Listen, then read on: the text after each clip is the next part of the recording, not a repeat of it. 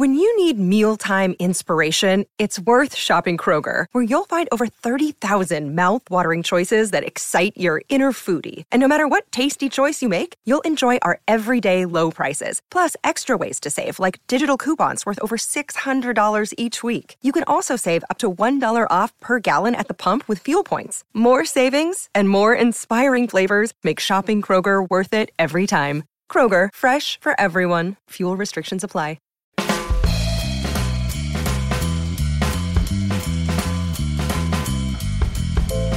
Welcome back. This is E2 Entrepreneurs Exposed. Thanks so much for tuning in. If you enjoy the show, you can now become an exclusive supporter. The whole thing takes about 60 seconds. If you're interested, go to glow.fm slash E2. That's glow.fm slash E2. This podcast is sponsored by RBC. For Canada's on the go entrepreneurs, RBC has just launched its latest solution to help make managing and running a business that much easier. Through RBC's remote account open experience, Canadian business owners can now open an RBC deposit account from anywhere at any time, ensuring that you can spend less time on administrative tasks and more on what really matters growing your business. To open an RBC deposit account remotely or learn more about solutions that go beyond banking to support your business, call your RBC advisor or contact the RBC Advice Center at 1 800 Royal 20. In this special episode, we are checking in with Adam Muchler, who is based in Washington, to get his take on what's happening in the US with just under a month to go before the election. Adam is a amazing entrepreneur. He's also a fellow podcaster and a partner at the Kadar Group. He's got a tremendous understanding of how leaders work in high stakes environments, ranging in scope from startups to Fortune 100s to not for profits, federal agencies, and beyond. He is also my go to for anything related to US politics which is top of mind, obviously, with the election just around the corner. Moreover, so much has happened in just 10 short days the first presidential debate, the New York Times bomb drop related to Trump's federal income taxes, president's COVID 19 diagnosis, the VP debate. We dig into all of these topics today, in addition to discussing Trump's behavior since he tested positive, the critical swing states that are in focus leading up to November 3rd what outcome increases the probability of major civil unrest, the possibility of state succession, and more. So, with that, let's get to the show. Sorry about that long winded intro. Here is Adam Muchler.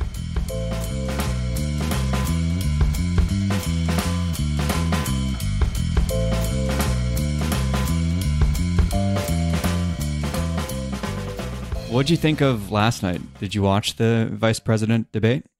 Uh, yeah, no, I watched. I uh, I watched the whole thing. I anticipated it would be more debate like, so I was interested in that, and it was. Mm-hmm. Which, uh, you know, it to some extent there was like an odd relief in that. mm-hmm. But I don't know if the debates are convincing anyone who's not already convinced. I mean, I feel like it's you believe the things that you believe, and you're fired up about the people you're fired up about and you're incited, incised, I should say, by the things that the opposition say. So, you know, a little exercise in insanity watching it for no reason almost. I think where the debates might net positive uh, outcome for either campaign really is getting the people that are just like, I'm not, I wasn't going to vote to vote. I think is more important than the, than talking about undecided voters. It's a bigger number. What is the impact on mail-in voting? in this regard? Are most people taking advantage of the option to mail in vote given the state of the pandemic? So I think that's really interesting. In in you know CNN and MSNBC and all the all the news channels are really trying to analyze you know what is the impact and, and what are people doing. And I think the numbers that I saw yesterday were 50 times more people have voted by mail at this point in the election than the previous presidential election. 50x. Um, that's a huge spike. So 5 million people have voted by mail. I think that's the most recent count. And I think that I think it's good. I want as many people to participate in an election as possible. I think that's part of a healthy, functional democracy. And whether people are doing it because they are concerned about exposure or they're doing it because they can't take the day off on election day or take days off at all, or whether they're doing it because the physicality of getting to a, an election center is complicated. I think that there are a lot of things that we just don't know as far as why people are doing it, more so now than before, beyond the virus, obviously. But I think similar to remote work, voting by mail enables people who have accessibility challenges, scheduling challenges, life to balance, more opportunities to participate. So maybe we're seeing that as well, which would be cool. How many states do not allow for mail in voting?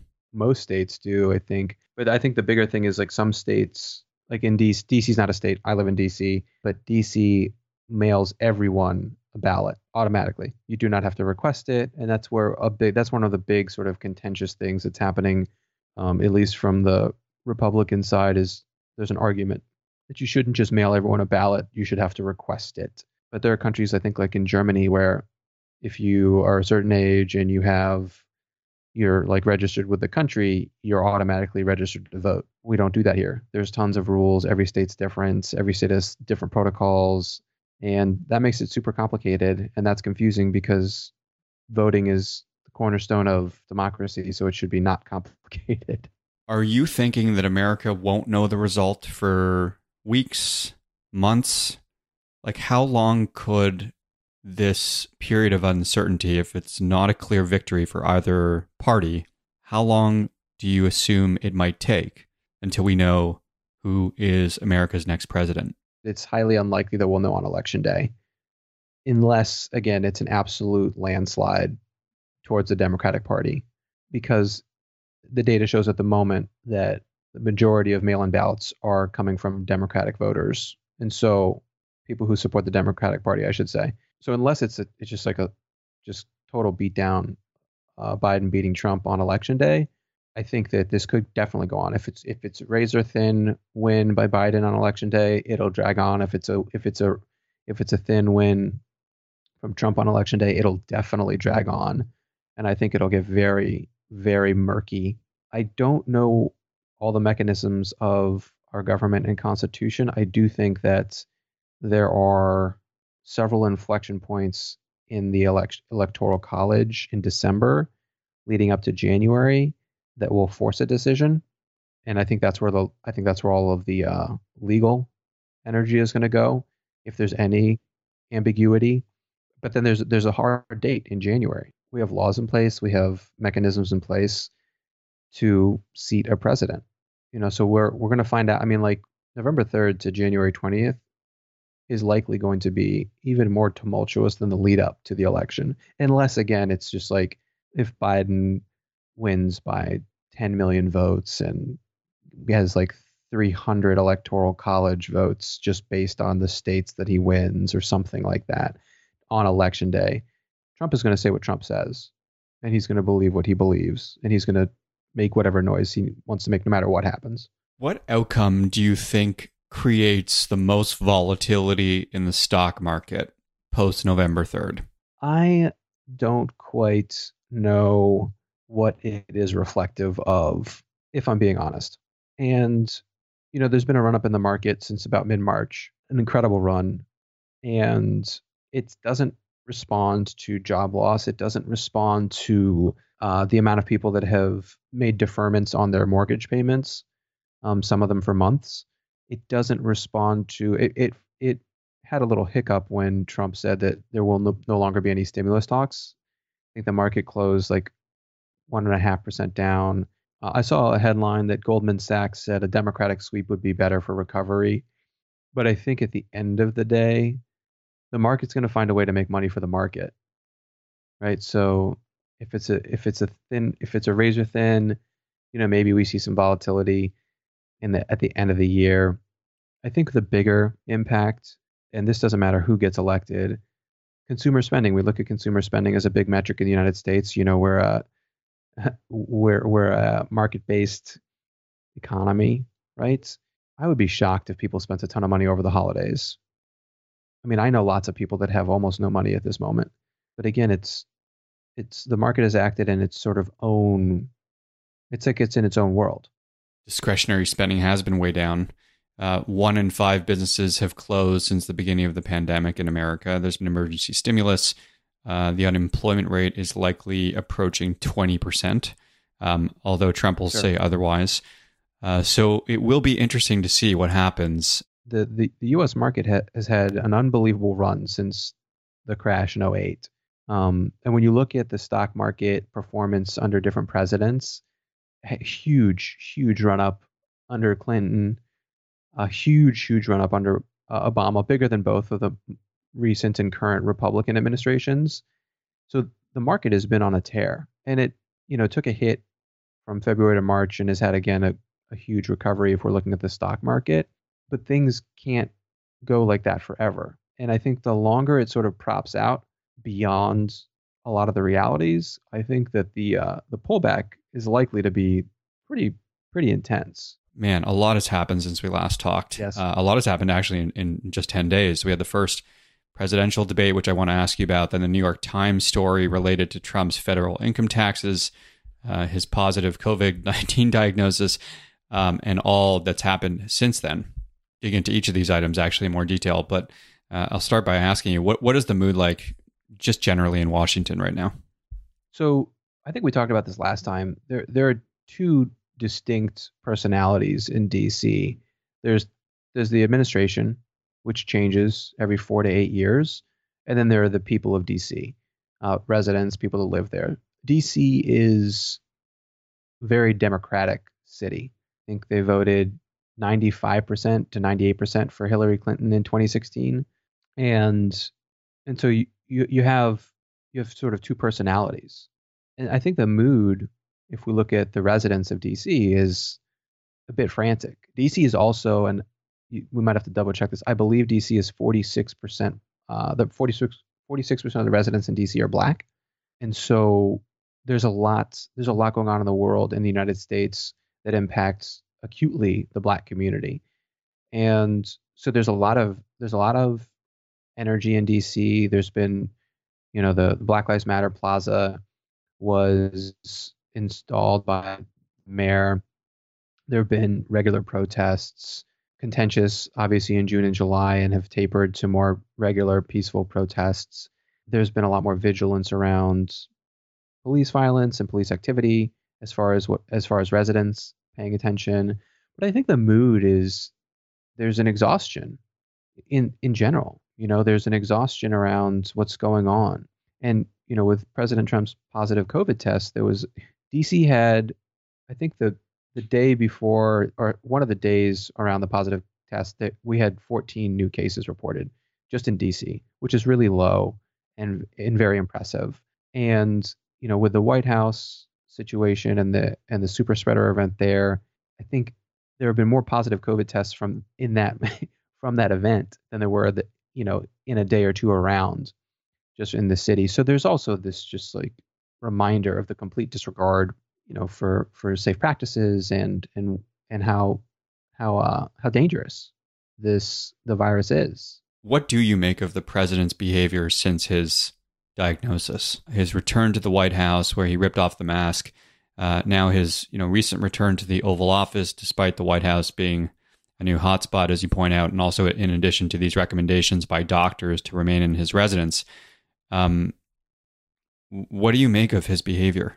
I think that it is really spot on. This is the pattern. And so there's also been a huge pattern of disregard for other humans at any level in any in any circle. Right? So, you know, the way he's treated uh, and I, I don't want to get into super details because I don't know all the details, but even the way he's treated people like Ted Cruz, you know, who's in his party, the way he's treated other people in his party, you know, it's he doesn't care. He doesn't care about other people. He doesn't care about their safety, their health, their um, their their emotions, their well-being. He doesn't care, and so it's not surprising that he is doing the things that he does. I think what some people will will notice and what some people will pay attention to is that he is behaving in a way that shows such an immense lack of care or respect for people that are serving him directly, uh, and that is a totally different world.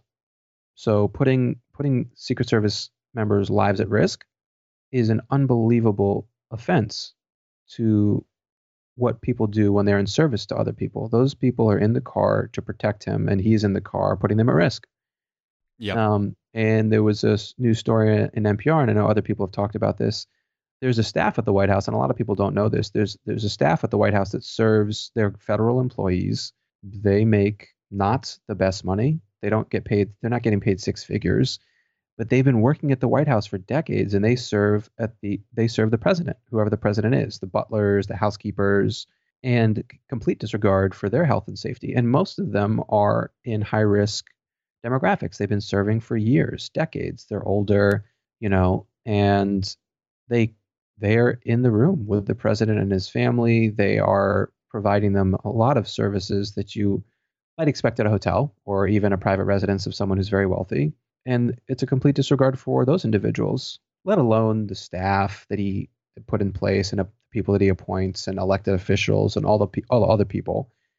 You know, and so I think I do think that there are, and maybe this is me being hopeful, that there are people who see that and, and look at that and, and question his decency. But a lot of people, including medical professionals, talk about some of the some of the treatments he's been given and question one's ability to make sound decisions when undergoing those treatments.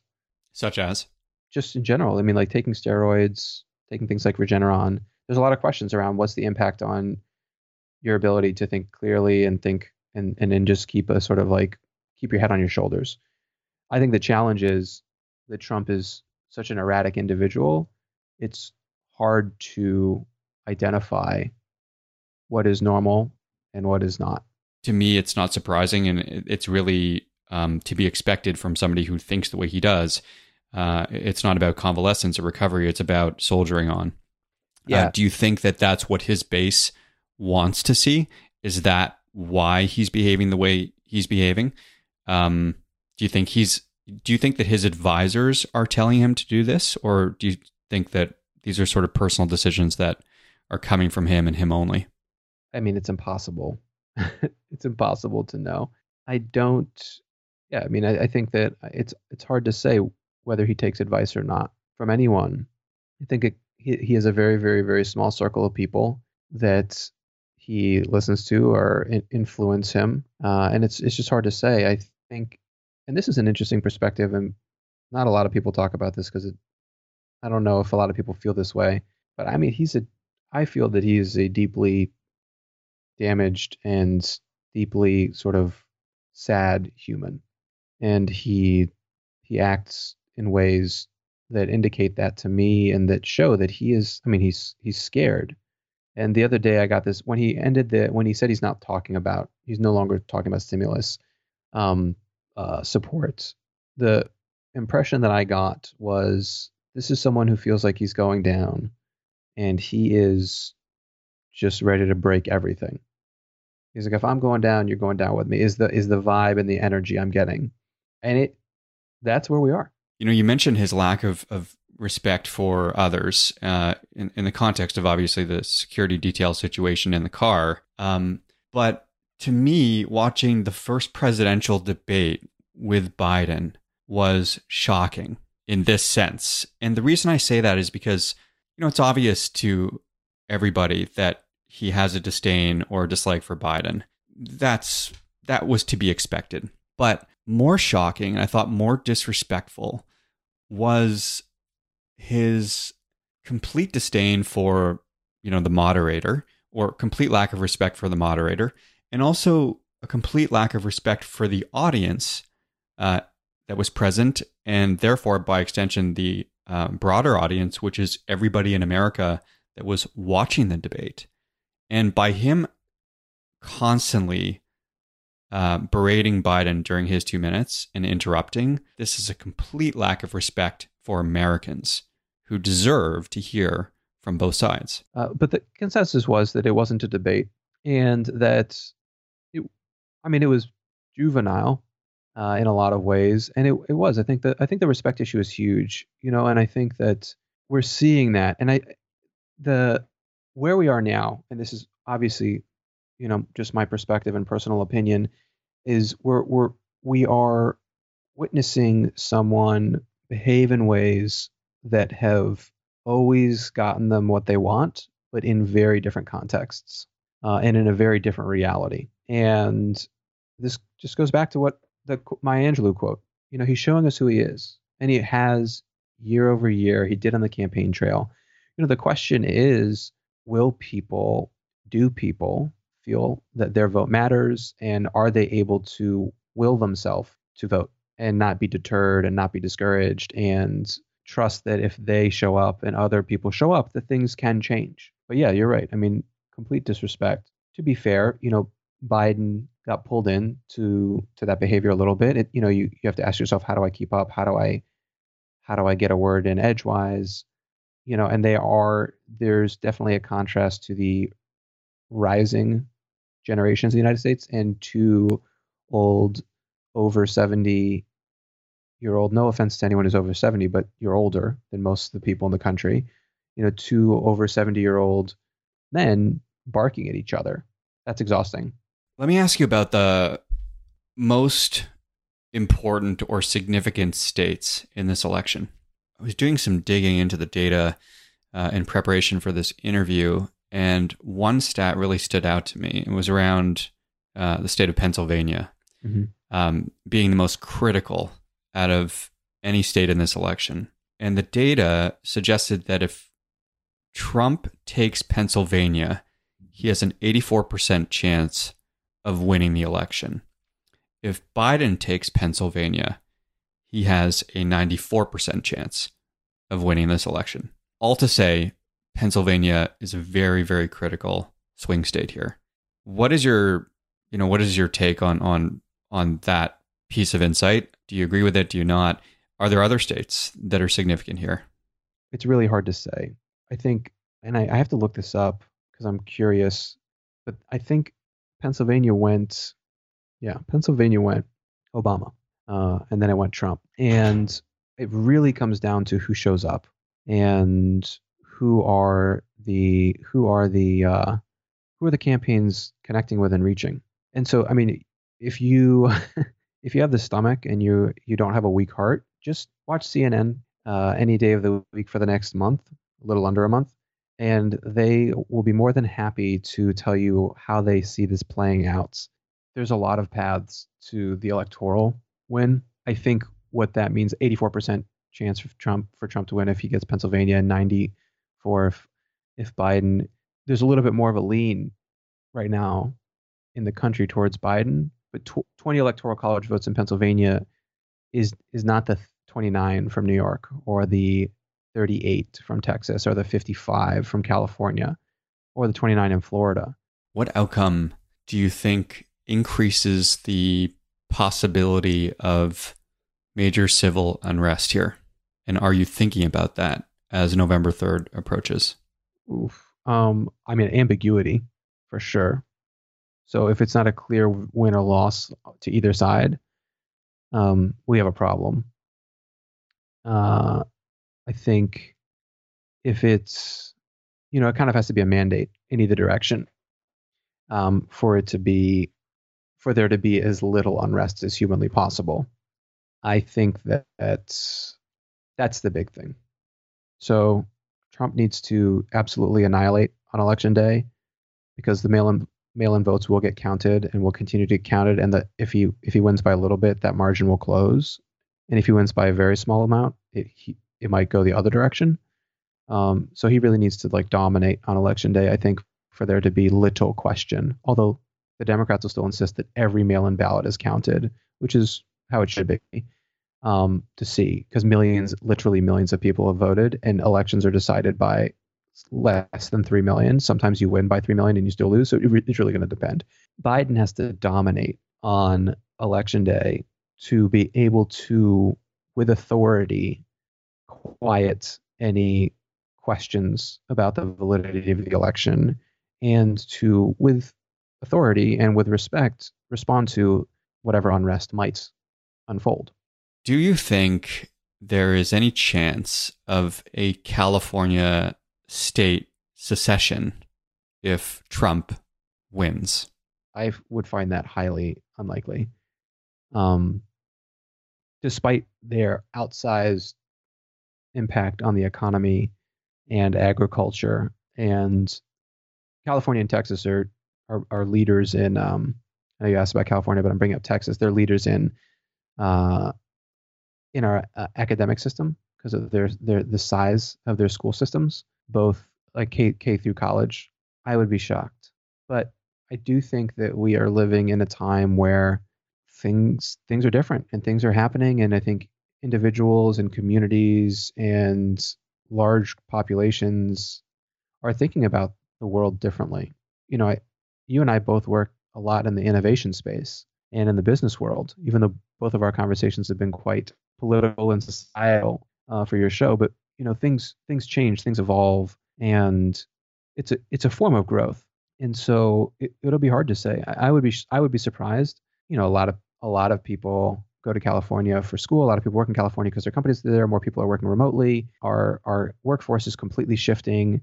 You know, the expense of being in California is shifting. What happens when people leave? What happens if they don't? California has a lot of problems uh, as far as you know their wealth gap is concerned. And so if if even though they are very progressive, if they don't successfully address those, they rely on a lot of other elements of the, the structure of the United States to to thrive. You know, so my gut says that is a very unlikely scenario. However, I think with another Trump pre- presidency, everything comes becomes exponentially more unpredictable, which is hard to imagine. Economically, it would be feasible. So, just looking at some stats here, uh, California has a 3.2 trillion dollar economy, which or the GDP is is 3.2 trillion. Uh, if it were a sovereign nation, it would rank it as the world's fifth largest economy. Yeah, which is just ahead of India, but slightly behind Germany. So, in the context of whether or not that state could afford to secede, I mean, it's fairly obvious that for sure um, it, it could do so. I don't know anything about the Constitution um, as it relates to this, so I, I don't know. But um, there is a little bit of talk of this. Oh yeah, uh, on sure. the flip side, I've heard rumors about Texas doing the same. Um, if if there's a Biden victory, but as you point out, uh, Texas is not leaning overwhelmingly red uh, this election the way it, it did in the past yeah, it would it would be challenging, and I think and I think we experience this every day in, in all of our municipalities and states and countries. It's more complicated than the economy. you know, it's it's it's more it's more complicated than the economics of it. And so I think those are factors that that leaders have to weigh in and that that voters would would weigh in as well. Right? How many people in California don't want to live in technically a different country than someone that they care about? The answer is probably very high. Um, same with Texas, you know, and how many people don't want to think about a bo- like an actual border? I know that there are borders between states, but like an actual sovereign border. Uh, and I think enough people would uh, would not be interested in that. But it, again, it's it's really it's it's hard to say. I mean, you know, we can look at other parts of the world where borders have changed, right? In in the last hundred years, in the last fifty years, I mean, even in the last twenty years, you know, there are borders that still change. And so I, I've definitely found myself in a place where there are a few things that would be surprising.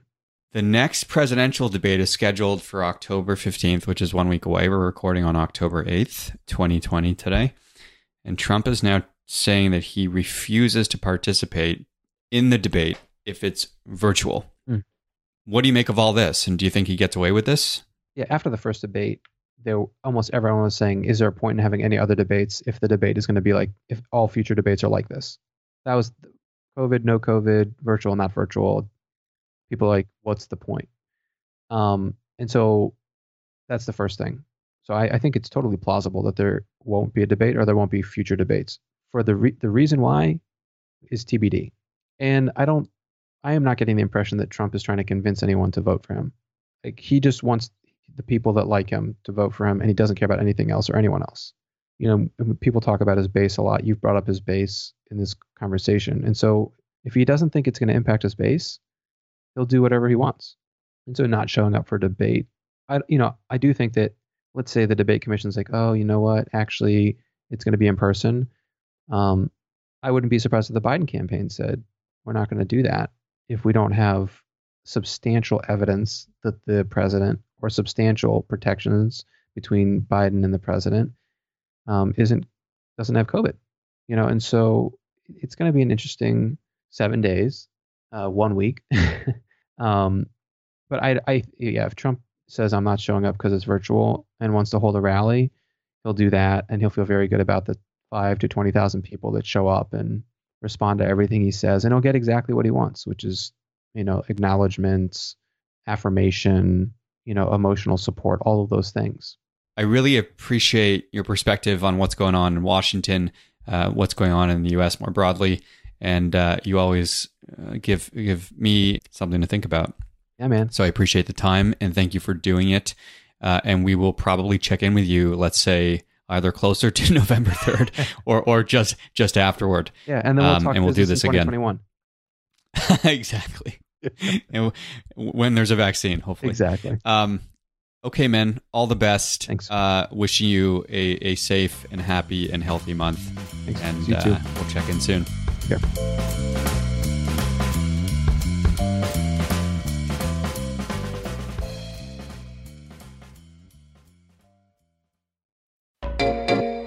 Hey there, fabulous souls. I'm Stephanie Baklaan, And I'm Eden Alpert. and we're the hosts of the brand new podcast, Unapologetically Fab. Get ready to join us on an amazing and real journey as we dive into life after 40 and own it.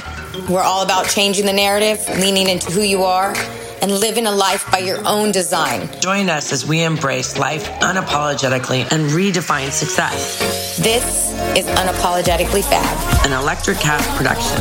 See you there. Electricast. Welcome to Sarah Talk Solutions. Ladies and gentlemen, you've tuned into a bit of a different type of show. I'm Sarah B and I'm your host. You can find me on my IG, which is Aussie underscore Sarah underscore LA. I talk about amazing, relevant conversations and topics and what functions that goes on in this magical, wonderful, wonderful city of the City of Angels. My IG, which is Aussie underscore Sarah underscore LA. Electricast.